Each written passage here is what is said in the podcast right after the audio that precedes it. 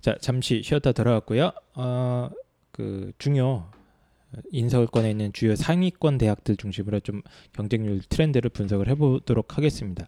자료가 워낙 방대하기 때문에 다 짚어드리긴 좀 어렵고 중요한 포인트들 중심으로 어, 말씀을 드리도록 할 겁니다.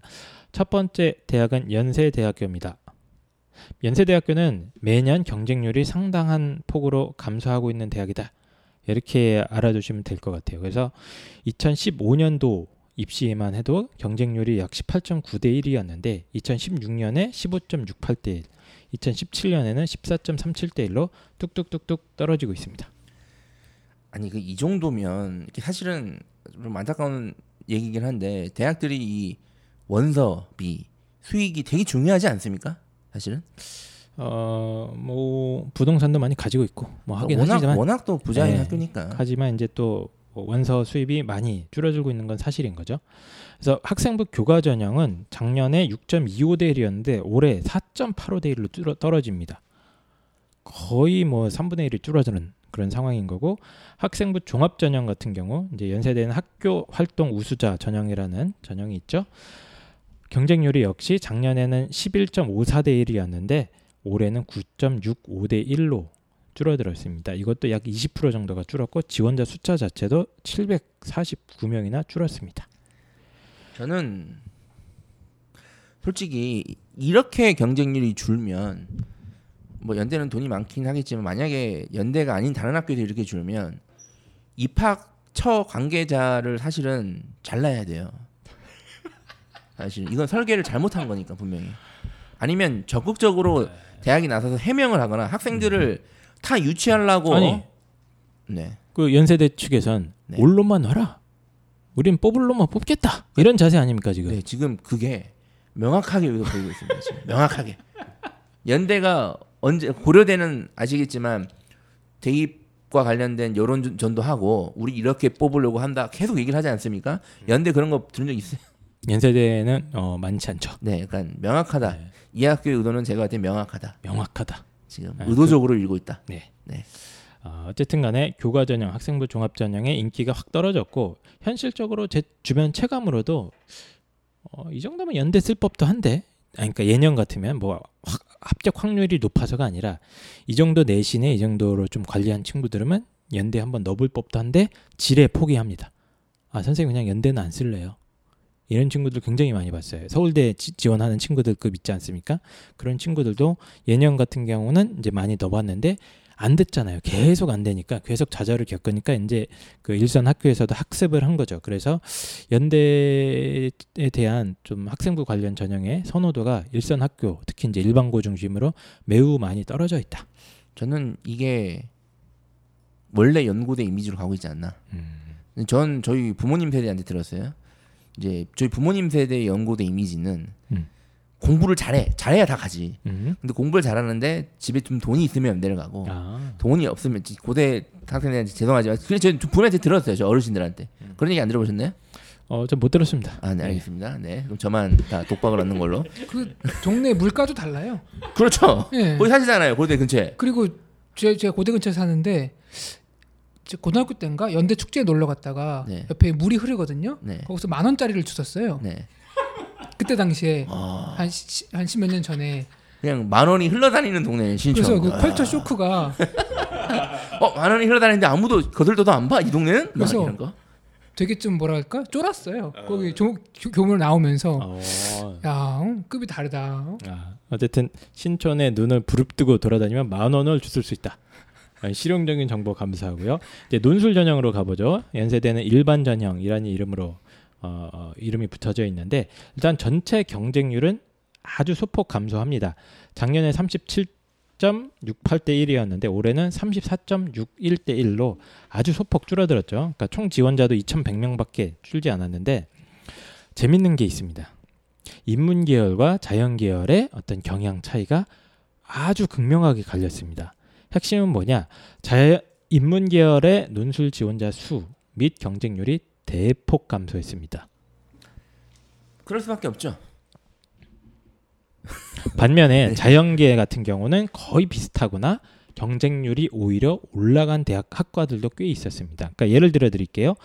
작년에 국어 국문과가 연대 논술 전형으로 45대 1 나왔는데요. 올해는 35대 1로 폭락합니다.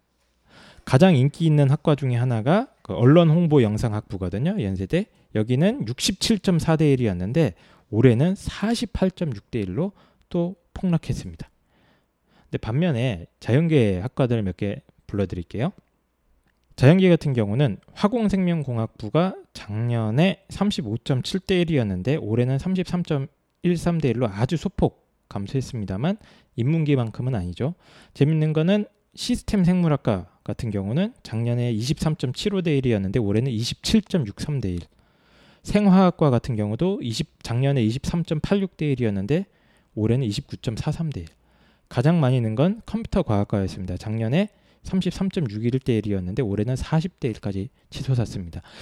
원래 인문계랑 자연계가 경쟁률 차이가 거의 1.5배 가까이 나요. 즉 인문계가 훨씬 높았음 높은 높은 게 일반적인 정상이죠. 현상이죠. 근데 이번엔 거의 붙었습니다. 이 두 진영이.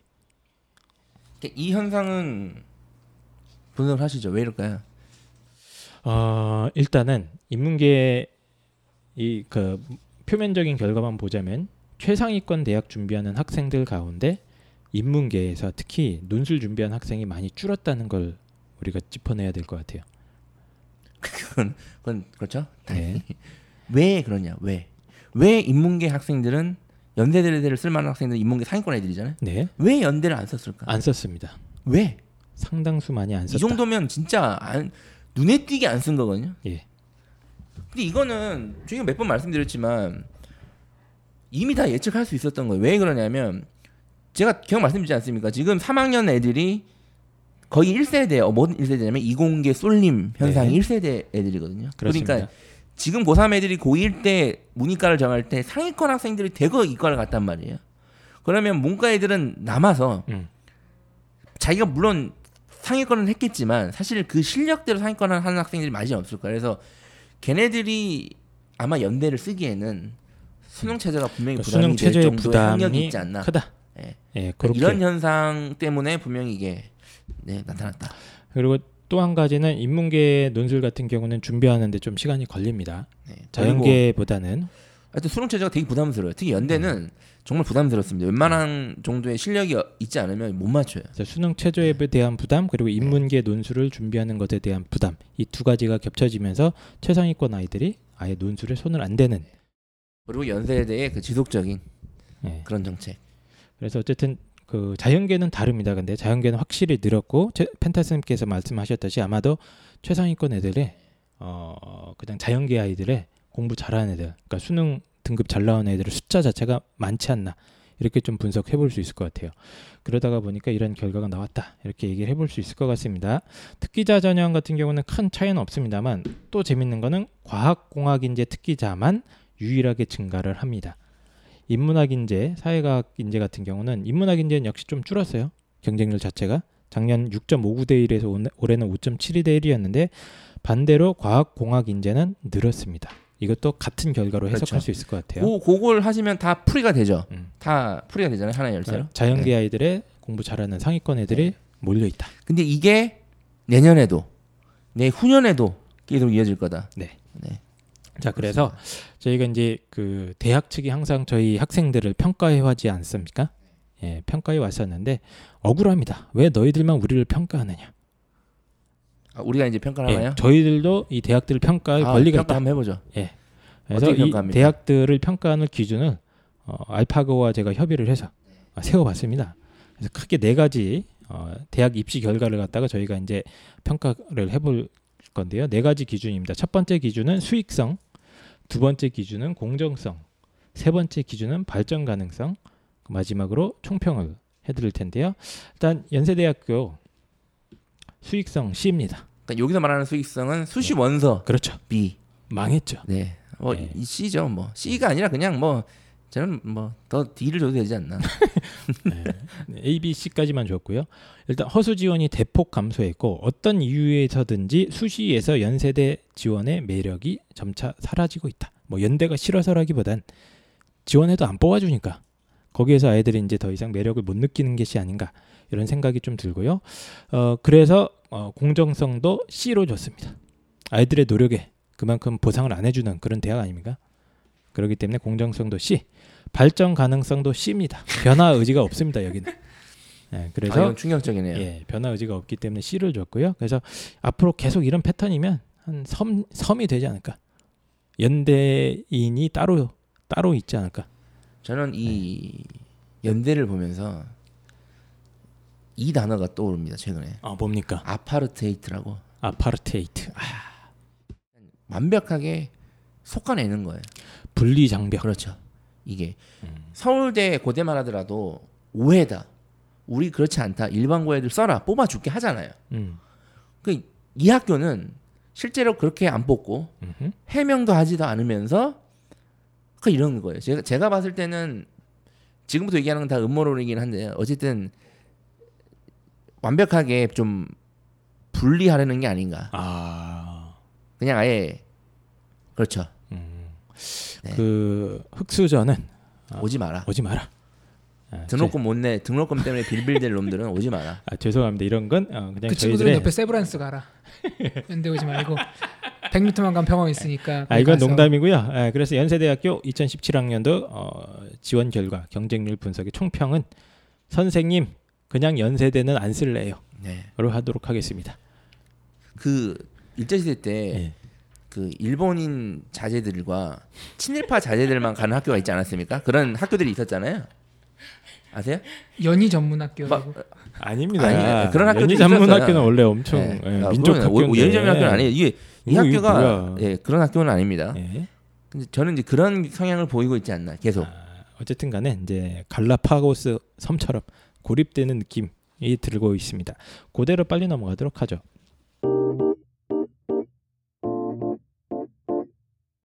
고려대학교 같은 경우도 전체적으로 보면 좀 어, 줄었습니다. 지원자 숫자나 경쟁률이 근데 많이 줄진 않았고요. 총 개를 좀 살펴보면 어, 작년에 경쟁률이 23.63 대 1이었는데 올해는 22.03 대 1로 그렇게 많이 줄지는 않았어요. 그래서 어디서 많이 줄었느냐 쭉 보시면 논술입니다. 논술. 논술의 지원자 수가 약 4,200명 가까이 줄어들면서 어, 47.2 대 1로 작년에는 48.06대 1이었는데 살짝 줄어들었죠. 어쨌든 논술에서 4,000명 정도가 줄어들었고요. 그다음에 학교장 추천 전형이 살짝 또 경쟁률이 떨어졌습니다. 이건 아마도 올해 내신 반영 비율이 확 올라갔잖아요. 그러니까 장, 뭐10 올라갔는데 확 올라간 겁니다. 예, 80에서 예. 90은 달아요. 원래 80% 네. 반영하는 거였는데 90%니까 아이들 체감도 그렇고 그래서 내신이 안 되면 아예 지원하지 않았다 이렇게 분석을 할 수 있을 것 같아요. 그래서 논술 전형도 많이 줄었고 학교장 추천도 많이 줄었는데 이 학교는 희망적이게도 늘은 전형이 하나 있습니다. 많이 늘었어요. 바로 융합형 인재 전형입니다. 그래서 그 실질적으로 고려대학교의 학, 학생부 종합 전형 이름이 융합형 인재 전형이죠.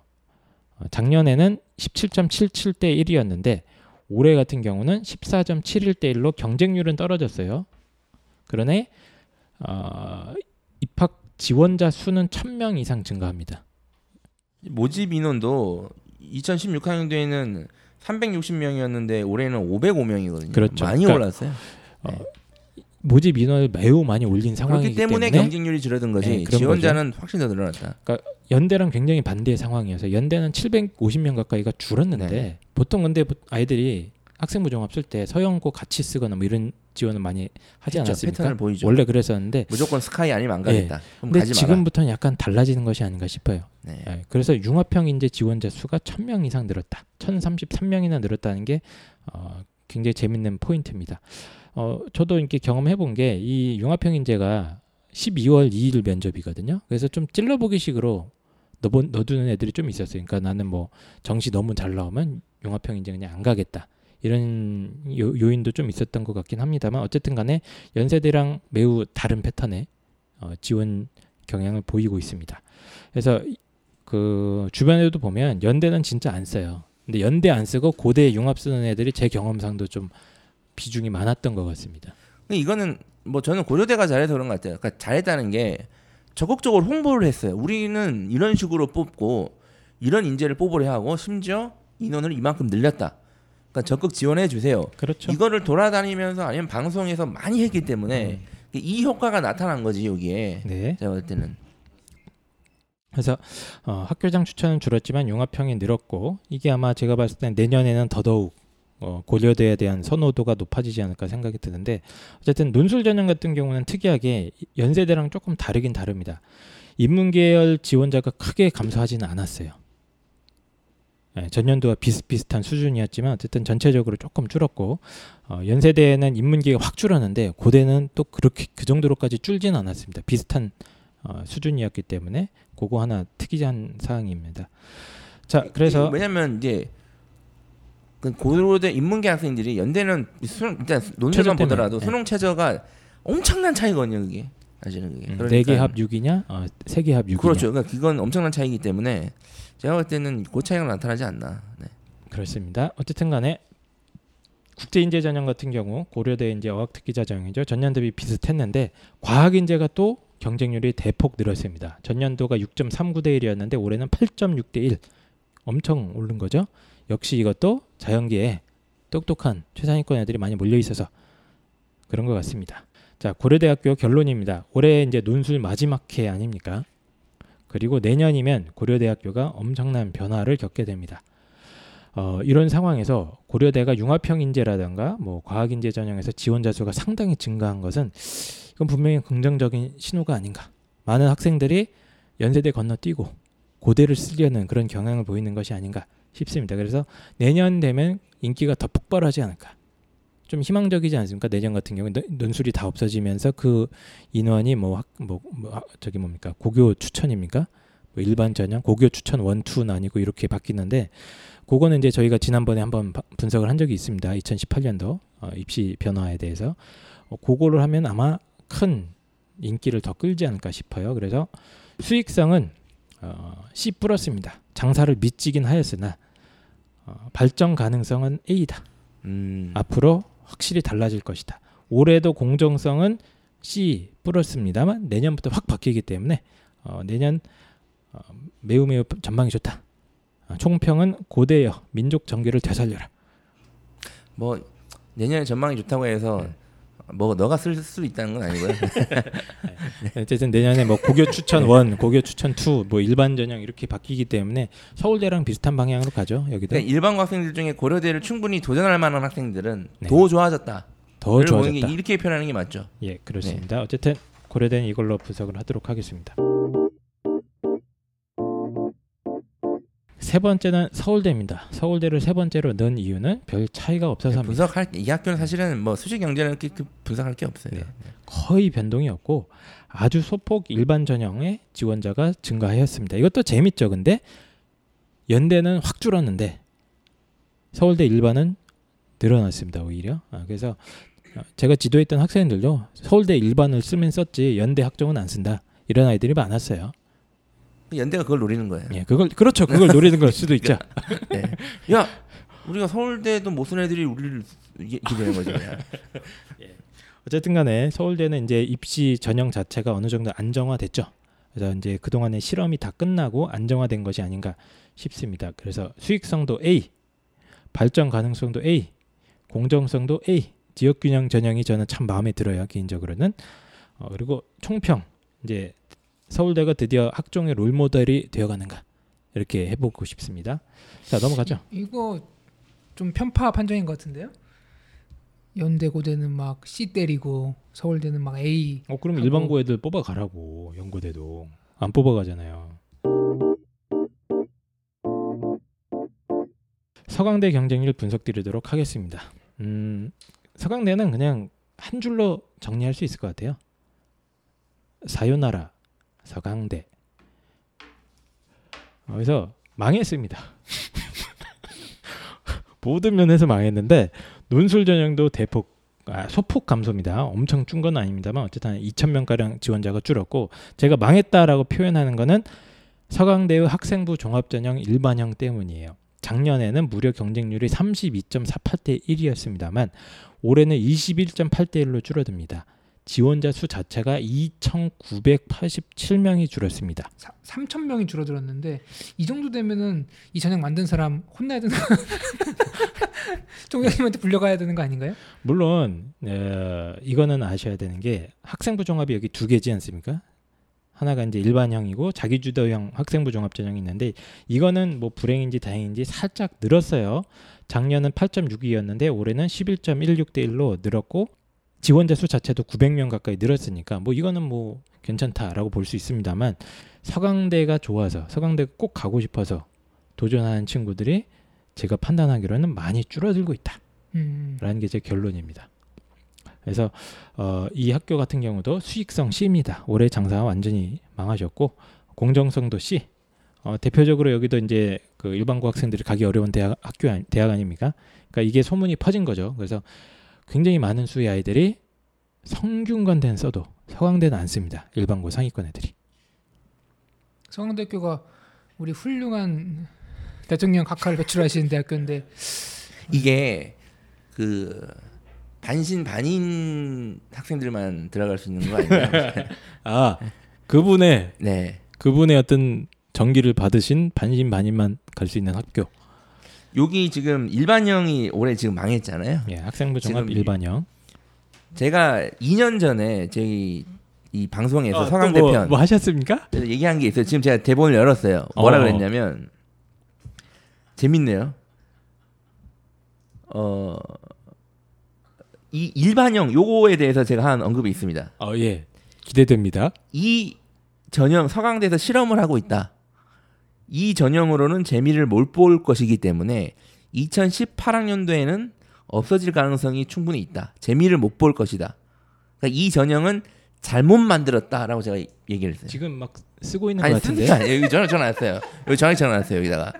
그래서 제가 제가 지금 검증하겠습니다. 그 다음에 전형을 만들 때는 나한테 조언을 구해라까지도 이렇게 해놨어요. 지금. 아 이게 지금 저희가 2년 전에 2년 전에 제가. 대학 전형 그렇죠. 분석을 할 때이 네. 전형이 망할 2년 후에 것이다. 정확히 2년 후에 어떻게 될지를 제가 딱 얘기해놨어요. 이렇게. 아 제가 지금 등에 소름이 네. 소름이 쫙 돋습니다. 저도 정확히. 기억이 나는 것 같아요. 근데 근데 나는 것 같아요. 워낙 이런 일을 많이 했기 때문에 그 중에 그, 그 중에 하나 걸린 건데 어쨌든 그 알겠습니다. 펜타 선생님의 네. 어떤 신묘한 그 점괘가 또 맞았다. 그러니까 이거는 뭐 부모님들 입장에서는 그게 없는데 학교 입장에서 이 전형 잘못 만들었어. 이렇게 될 수밖에 없는 전형이에요. 예, 알겠습니다. 어쨌든 간에 서강대에 대한 선호도 역시 확실히 줄어들고 있다. 예, 매력이 줄어들고 있다. 그래서 수익성 C, 발전 가능성도 역시 C, 공정성 C, 총평은 잘 가요 서강고등학교. 그렇습니다. 자, 성균관대로 넘어가겠습니다. 성균관대 어, 성균관대 보면서 충격적이었던 게 전체적으로 8천 명 가까이 지원자가 줄었습니다. 이 기울어져가는 그 모기업과 운명을 같이 하나요? 그렇죠. 어, 최신 그 예, 플래- 폭발하듯이. 예, 플래그십 네. 스마트폰이 폭발하면서 네. 아, 같이 이게 또 영향을 주지 않았나. 꼭 그건 아니고 저는 좀 긍정적으로 평가한 부분이 있는데 일단 이따 말씀드리고요. 일단 논술 전형이 어이없게도 원래 서강대 성균관대 하면 논술 아닙니까? 논술이죠. 일단 논술 쓴 애들 일단 상대부터 쓰잖아요. 공부 를 잘하든 그렇습니다. 못하든. 근데 네. 성균관대에서 논술 전형 지원자가 9,293명이 감소합니다. 천담 억이죠. 이거 엄청나게 준 예. 건데 지금. 그러면 작년에 논술 전형 경쟁률이 49.63대 1이었는데 올해는 51.07대 1. 뭐 경쟁률은 조금 늘어났습니다. 이- 이거는 이제 입학 정원 때문에 그런 거예요. 네. 모집 인원 때문에 그런 거고. 모집 인원이 작년에는 1,176명이었는데 올해는 961명으로 줄었어요.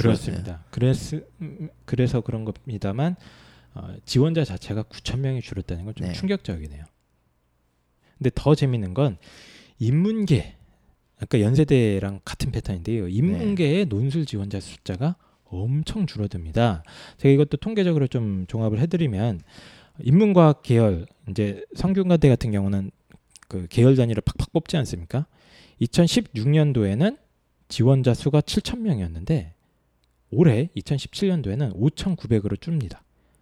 1,147명이 줄었어요. 인문과학 계열에서만 그리고 사회과학 계열도 작년에는 만 명 넘게 지원했는데 올해는 7,500밖에 안 들었습니다. 그래서 2,700명이 줄어듭니다. 즉 대부분의 인문과학 계열이 엄청나게 큰 폭으로 지원자 수가 줄었는데 그 반면에 자연과학 계열과 공학 계열 같은 경우는 소폭 증가했어요. 지원자 수 자체가. 그러니까 이걸 플러스 마이너스 해보면 인문 계열이 엄청 줄어든 거죠. 엄청 줄었죠. 예. 그래서 이거에 대한 해석도 역시 인문계 논술 준비하는 상위권 학생 숫자가 확실히 줄었다.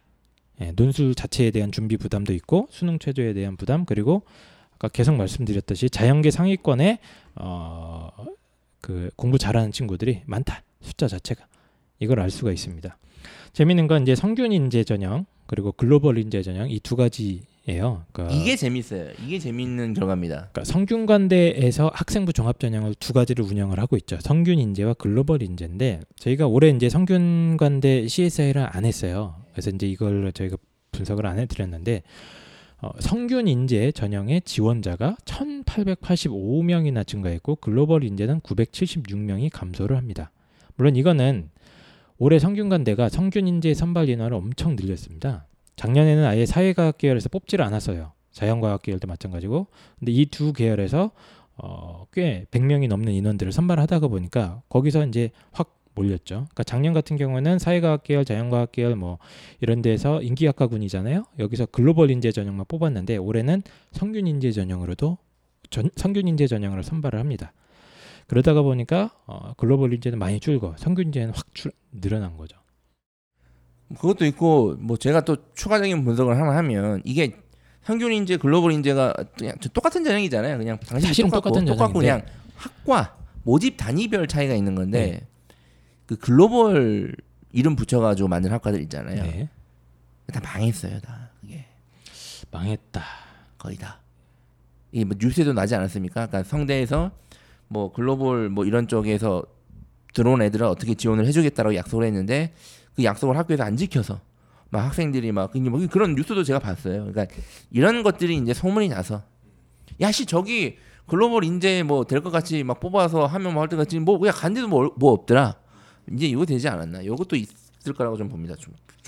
어쨌든 간에 이제 성균관대 같은 경우는 이제 제가 주사 듣기로는 입시 설명회를 이제 열심히 하지 않습니까? 이 학교 같은 아주 경우. 열심히 하죠. 그래서 일반고도 많이 돌아다니면서 이런 얘기를 많이 흘렸대요. 야, 너네 학교도 뽑아준다 우리 이제 뽑아줄 거다. 이런 얘기를 많이 했고 그- 저는 그 말을 믿습니다. 네, 저는 그 근거가 얘네가 이제 성균 인재를 확 늘려줬잖아요. 선발 인원 자체를 이것도 제가 봤을 때는 어떤 변화의 신호로 우리가 해석해 줘야 될 수도 있지 않을까 하는 생각을 조금 해봅니다. 저는 그 성대에서 학교에 가서 뽑아줄게 너네 학교도 그 간 학교는 뽑아줄 거라고 좀 봐요.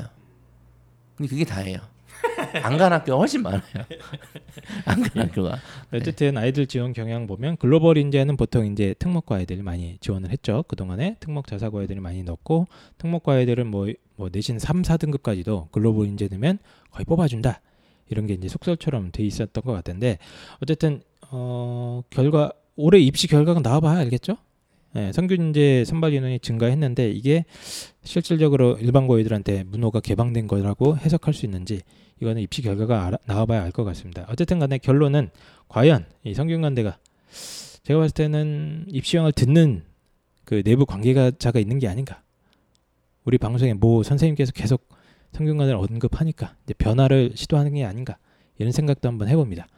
그래서 어, 성균 인재 선발 인원을 확 증가시킨 건 어떤 그 변화의 뭐 그거라고 저는 생각을 하기 때문에 수익성은 성균관대 올해 C입니다. 올해 장사 미쳤습니다만 발전 가능성 B 또 공정성도 아직 확정된 건 아닙니다만 성균 인재 선발 인원이 증가돼서 결과가 안 나왔습니다만 B로 주겠습니다. 그래서 총평은 올해 입시 결과 우리가 눈 뜨고 지켜보겠다. 지금 참고로 A, B, C, D 중에 제일 낮은 점수가 뭐예요? C입니다. C인가요? 예.